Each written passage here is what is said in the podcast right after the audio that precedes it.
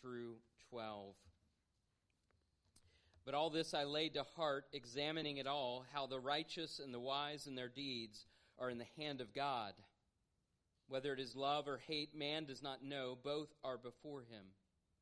It is the same for all, since the same event happens to the righteous and the wicked, to the good and the evil, to the clean and the unclean, to him who sacrifices and him who does not sacrifice. As the good one is, so the sinner, and he who swears is as who, he who shuns an oath. This is an evil in all that is done under the sun, that the same event happens to all. Also, the hearts of the children of man are full of evil, and madness is in their hearts while they live, and after that, they go to the dead. But he who is joined with all the living has hope, for a living dog is better than a dead lion. For the living know that they will die, but the dead know nothing, and they have no more reward, for the memory of them is forgotten. Their love and their hate and their envy have already perished, and forever they have no more share in all that is done under the sun. Go eat your bread with joy, and drink your wine with a merry heart, for God has already approved what you do. Let your garments be always white let not oil be lacking on your head. Enjoy, your, enjoy life with the wife whom you love, all the days of your vain life that he has given you under the sun, because that is your portion in life and in your toil at which you toil under the sun. Whatever your hand finds to do, do it with your might, for there is no work or thought or knowledge or wisdom in Sheol, to which you are going. Again, I saw that under the sun the race is not to the swift nor the battle to the strong, nor the bread to the wise, nor riches to the intelligent, nor favor to those with knowledge. But time and chance happens to them all. For man does not know his time, like fish that are taken in an evil net, and like birds that are caught in a snare. So the children of man are snared at an evil time when it suddenly falls upon them. Grass withers, the flower fades, the word of our Lord stands forever. Join me in prayer. Father, thank you for today and your word and this opportunity to be here before you and before it. And I pray that you would bless and keep us. We know there are some who cannot be here today. Uh, they may not be able to even join us online as Providence uh, takes them to different places or different circumstances. But Lord, your Spirit is the same Spirit. And so we pray that your Spirit would be with them, and certainly it would be with us as we hear your word this morning. Lord, do your will on earth as it is in heaven, and use your word and your servants to that end. And we pray this in Jesus' name. Amen. Years ago, and it's been a while since I've done it because the, uh, you know, I, I've been found out. I would tell Lydia that we are going to go and be spontaneous. And by that, I had a plan. She was going to be spontaneous. And usually it was because I was getting her to do something that she would normally not agree to otherwise. So I'd say, let's go be spontaneous. Let's go do something. And I'd have that plan because I, I don't really like spontaneity all that much, I'll be honest. Now, I had my moments in college, like the night that we decided to drive to the beach from Athens, Georgia to Folly Beach in Charleston just to see the sunrise. But as I've gotten older, I like spontaneity much less. My main area of spontaneity seems to be my eyebrows, and I'm sorry about that. I like for my carefully worked out plans to work out. I don't like my ideas to be deviated from. I like my routines to hold, my habits to be strong, my organization to work. And life always goes like you plan, doesn't it? I, I still chuckle, I still laugh about those pastors who had 2020 visions at the beginning of 2020. They had the idea, this is how life's going to be in our church, and this is what we're going to do, and then. Now, I didn't say that I had a 2020 vision. I, I, maybe I'm not that clever or that silly. But how did your 2020 go? Did it go according to plan? Did you spill, feel spontaneous?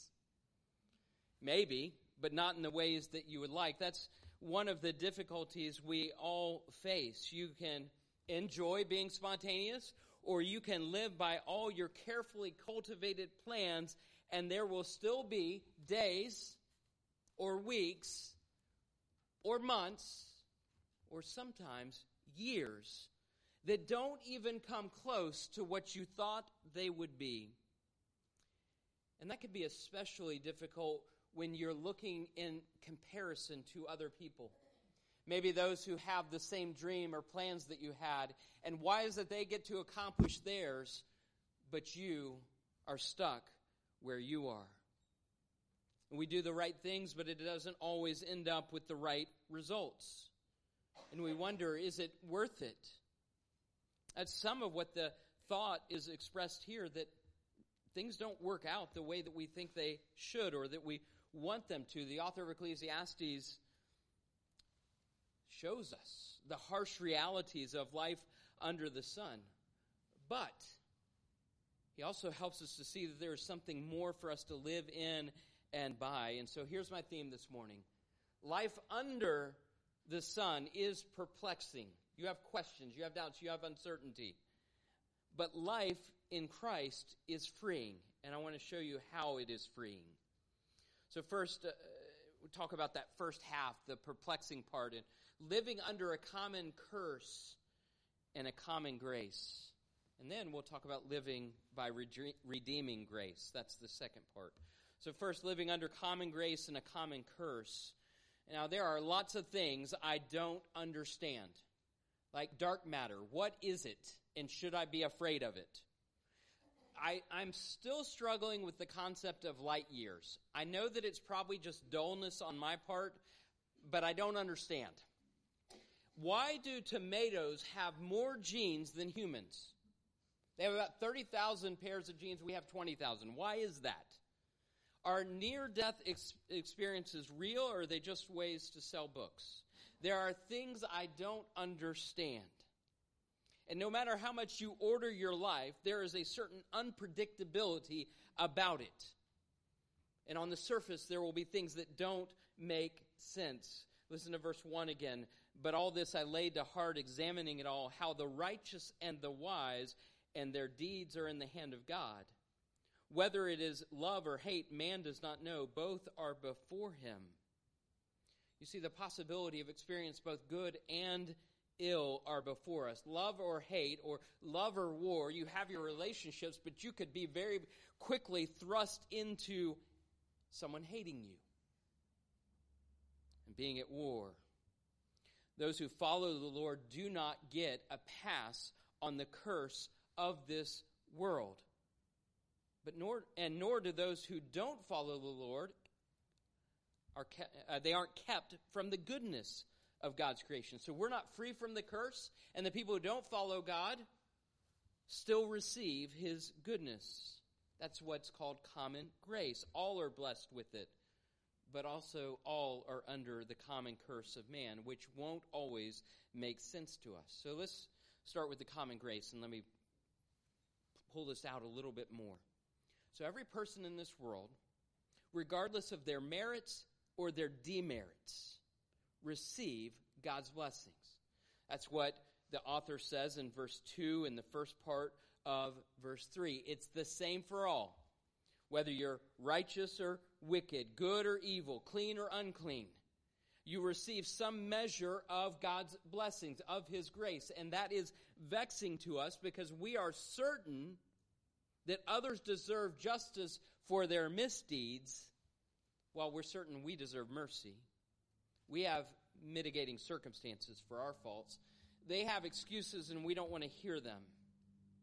And after all, we're the ones who are sacrificing. We're the ones who are tithing. We're showing up to church. We're doing what God requires. Doesn't that earn us a greater share of God's blessing? Or at least mean that those other people aren't blessed? Uh, well, as the author of Ecclesiastes says, everyone receives from God's grace, this common grace, and he calls us an evil under the sun. That's his perspective. Because so much of life, and we talked about this a couple weeks ago, can feel unjust and unfair. Why does this person over here get away with their sin? Why does there seem to be no consequences for the person who perpetually lies to the boss? Or some other circumstance you might think of? Why do they seem to profit from it? And Asaph writes a psalm, Psalm 73, that speaks to this perspective. And I'm going to read the first few verses of Psalm 73. Truly, God is good to Israel, to those who are pure in heart. But as for me, my feet had almost stumbled, my steps had nearly slipped, for I was envious of the arrogant when I saw the prosperity of the wicked. For they have no pangs until death. Their bodies are fat and sleek. They are not in trouble as others are. They are not stricken like the rest of mankind. Asaph looks out and he says, Why do the wicked prosper in equal or greater measure than those who are righteous? Uh, they don't even have trouble sleeping at night. And there will be times in the Christian life, if you are following the Lord, where you too might wonder if it's worth it. Why isn't it easier to not worry about pesky things like don't lie, don't steal, don't covet? Isn't it easier to not have to worry about whether you are following those commands or not? Not even think about them? It's certainly much more natural to us to do what we want to do and what we feel will serve us the best. Meanwhile, the Lord is calling us to love Him and to love our neighbor and to love our enemies. And if God's common grace is given to sinner and saint alike, then does it matter? Hold on to that question. But then there's also the common curse. And we all experience this too. The ultimate sign of God's curse on sin and the consequences of our sin is death. It's not the only part of the curse, but it is the one that we all experience in equal measure. We will all die. That's where verse 3 ends. Also, the hearts of children of man, of the children of man, are full of evil, and madness is in their hearts while they live, and after that they go to the dead. See, none of us is freed from this reality.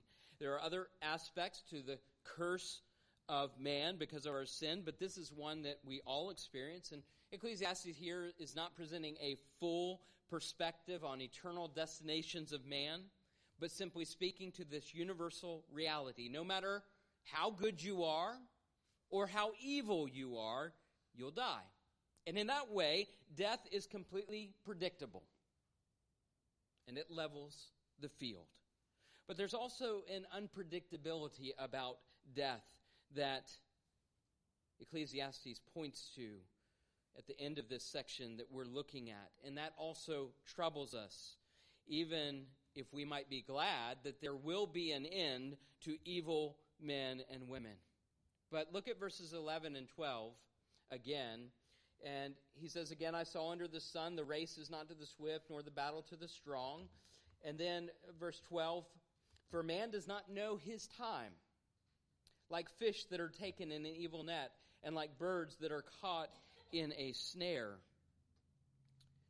You know, this does not deny the sovereignty of God or suggest that the Lord is not at work in the world, but we feel deeply that things aren't the way that they should be, which is another way of saying that we're living under this curse of sin and death.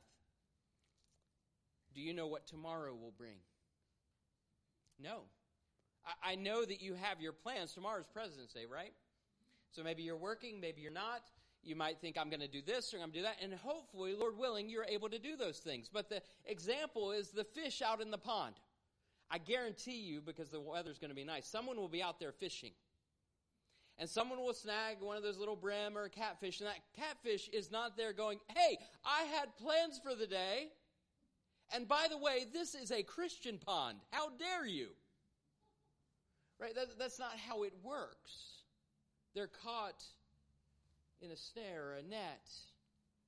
It's not how we expect things to go. And, and so there will be days, as much as we hate it, there will be days that you wake up never anticipating.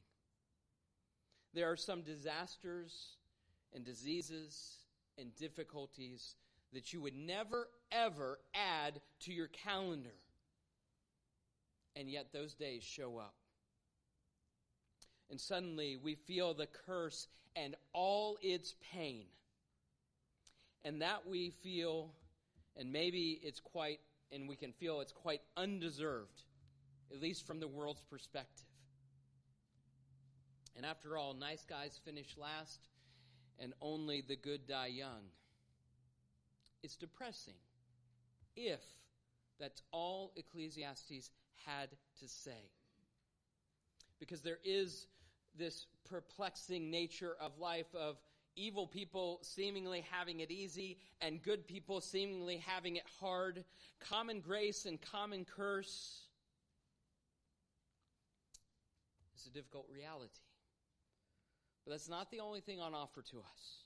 We're offered a deeper and eternal life that begins, begins here and now by God's redeeming grace. And we have an opportunity to live under that redeeming grace.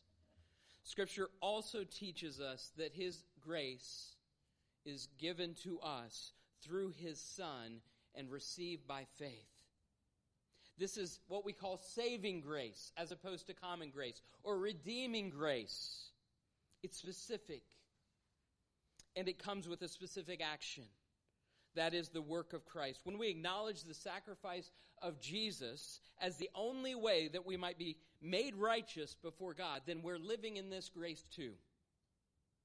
And it's revealed here in signs and shadows. Look back to verse 1 and see who's being addressed in this chapter. But all this I laid to heart, examining it all, how the righteous and the wise and their deeds are in the hand of God. It's describing those who are followers of God, because on your own you won't be righteous and you won't be wise. But those who recognize the sovereign grace of God and have decided to follow Him and to rest in God's sovereign goodness. The Christian is someone who rightly recognizes that we'd not be those things on our own apart from the work of the Holy Spirit within us. The follower of God through Christ then is freed to live a new life under the sun. Now there's more to come. There's more promised. And we will struggle still. We'll have questions. We'll be perplexed and yet we will also begin to live in a new way, to experience joy and to feast together. One way we honor our Father in heaven is by receiving His gifts with thanks and joy, recognizing that our daily bread is not something that we are entitled to, but something that we are given in God's grace. We experience joy in the gift of God's provision. And Ecclesiastes has said this several different times. In chapter 2, it mentioned this. Chapter 3, chapter 5, chapter 8, now chapter 9. Look at verse 7. Go eat your bread with joy and drink your wine with a merry heart, for God has already approved what you do. We, as followers of God, followers of Christ, if that's who you are today, should enjoy our meals more than anyone else because we recognize them for the gift that they are to us. We are made for joy in God who gives freely. He gives us his approval to enjoy those things. All too often as Christians, we have a sour face. And yes, there are reasons for that. But there should be reasons for our smile, for our countenance to be lifted up as God shines on us. This is not a blank check for us to do whatever we want to do when it says that God's already approved. It's more like 1 Corinthians 10:31. So whether you eat or drink or whatever you do, do all to the glory of God. You see the Christian life is not a cold drudgery. You are freed for joy in the everyday gifts and graces of food and drink, and also the people that you have in your lives. Verse 9, enjoy your enjoy life with the wife whom you love all the days of your vain life that he has given you under the sun. It kind of pulls together these two things of yes, we will experience the curse, but God has given us freedom to enjoy the gifts that He gives us. So enjoy your wife or your husband or your friend or your children or whoever the Lord has placed in your life. Enjoy also the work that God gives you to do. Because there will come a time when that work ends. And here's the difference between those who are simply living under common grace, receiving God's goodness, yes, food and drink, and those who receive them and enjoy them with joy, it's because we are making none of them ultimate. We are not making none of those things the ultimate good that we're after.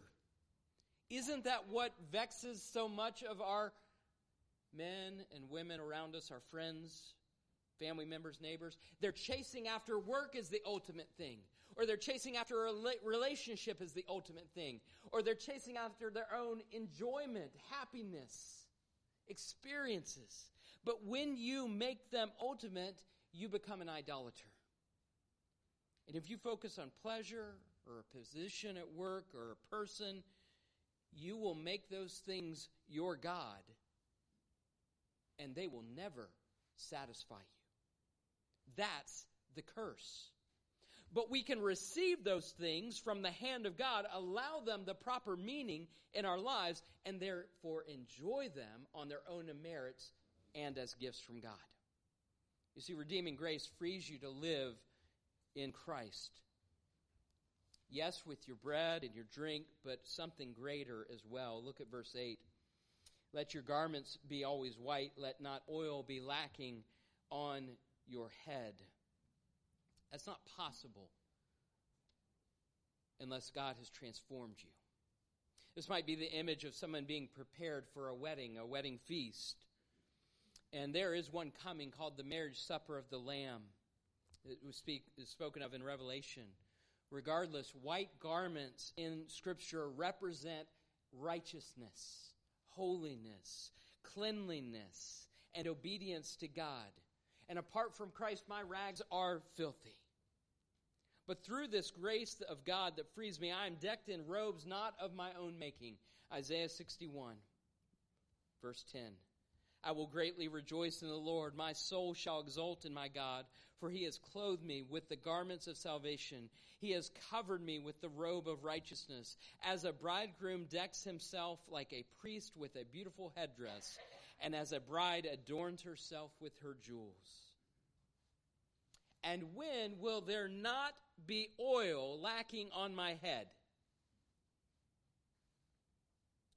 Now, it was an ancient custom of hospitality and respect to dinner guests for the host to anoint the invitee's head with oil.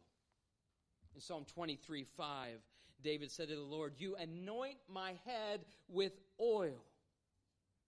Because he regarded himself as the Lord's special guest. He's been invited to dine, to sup with the Lord to receive from his gracious table and his anointing of him. When will my head not be lacking oil? When I know the Lord as my shepherd.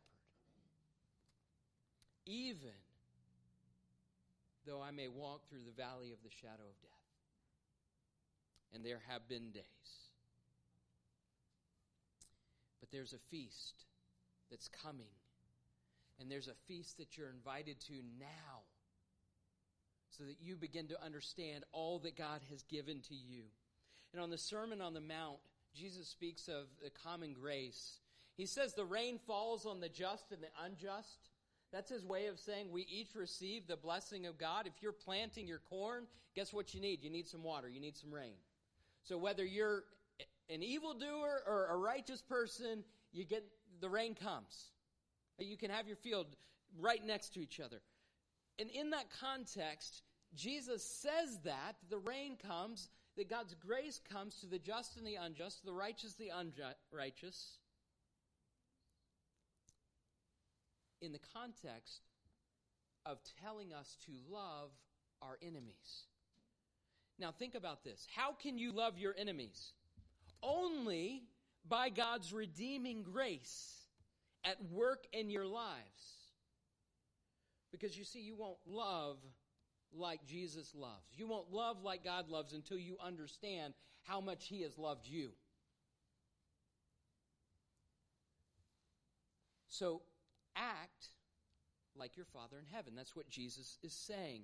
He's shown you this special, saving, redeeming grace. And what that does is that changes the way that you look in the world. It changes the way you look at your enemy, and it changes the way you look at the stars. I don't know about you, but when I go out at night and I see the stars, I marvel at God as our creator. Now, you can marvel apart from God, and that's good. Certainly, many people do. But I see those stars differently, and I see the food on my plate differently because I've been made alive in Christ. You know, God could have just given us manna, but you know what? He's given us beignets and donuts and churros and zeppoli and sopapilla and those fried dough, dough balls that the Chinese restaurant up the street gives you sometimes with your meal. And I did go down the rabbit hole of looking on Wikipedia at fried dough products from around the world. And it was good.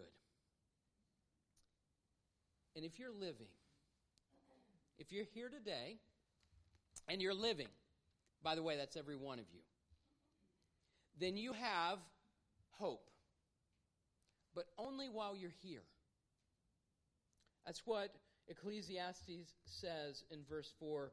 But he who is joined with all the living has hope, for a living dog is better than a dead lion. Because, see, a dead lion doesn't scare anyone, a live lion doesn't scare God.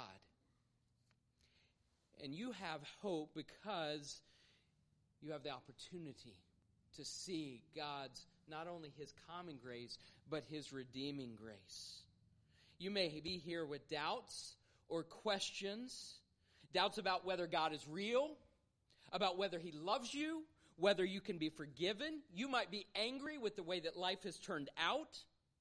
But do not take lightly the reality that we will all die one day. You can push God to the side, but it is better to address the Lord now as a living dog than a dead lion. And if you are alive, then you have hope. And if you are born again, as First Peter says, then you are born again to a living hope.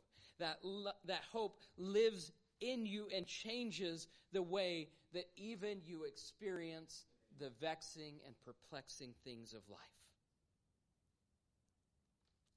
If you're here this morning and you've never received that redeeming grace of God through Christ, then I call you to it. And I say, don't let the hope of God's grace in your life pass you by. I said to Lydia this week after receiving some difficult news, what are we supposed to want?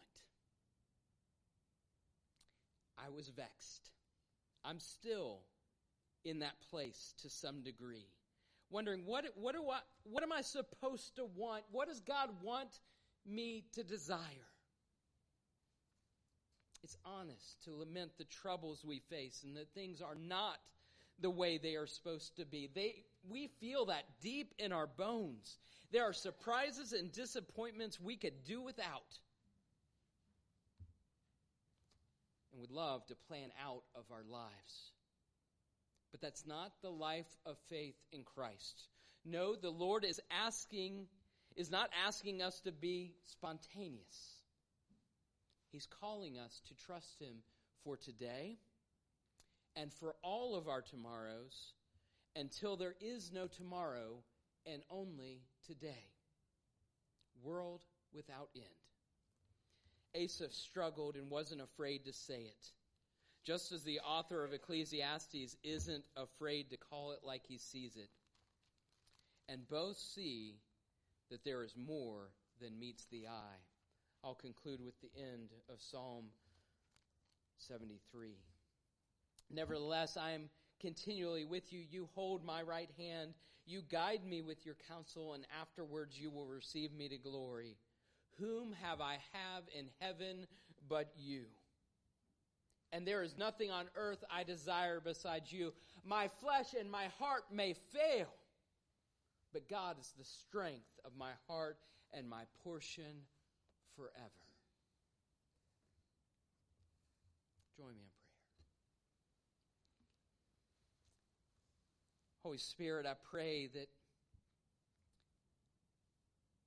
if even now someone has not received your redeeming grace through Christ, that they would open their heart to you, that your spirit would move and break down walls and give new flesh, new life, new heart.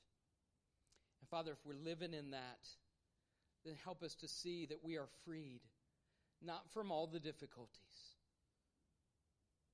but freed to live a different life because we recognize the gifts that you've given to us the ordinary things and the extraordinary things, the common grace, but especially the work of Christ and his redeeming grace. Father, I don't always know what I'm supposed to want. But I pray that you'd help me more and more to want you and what you want for me. And I pray that for my friends here today, that you'd work the same in their lives as well. And I pray this in Jesus' name. Amen.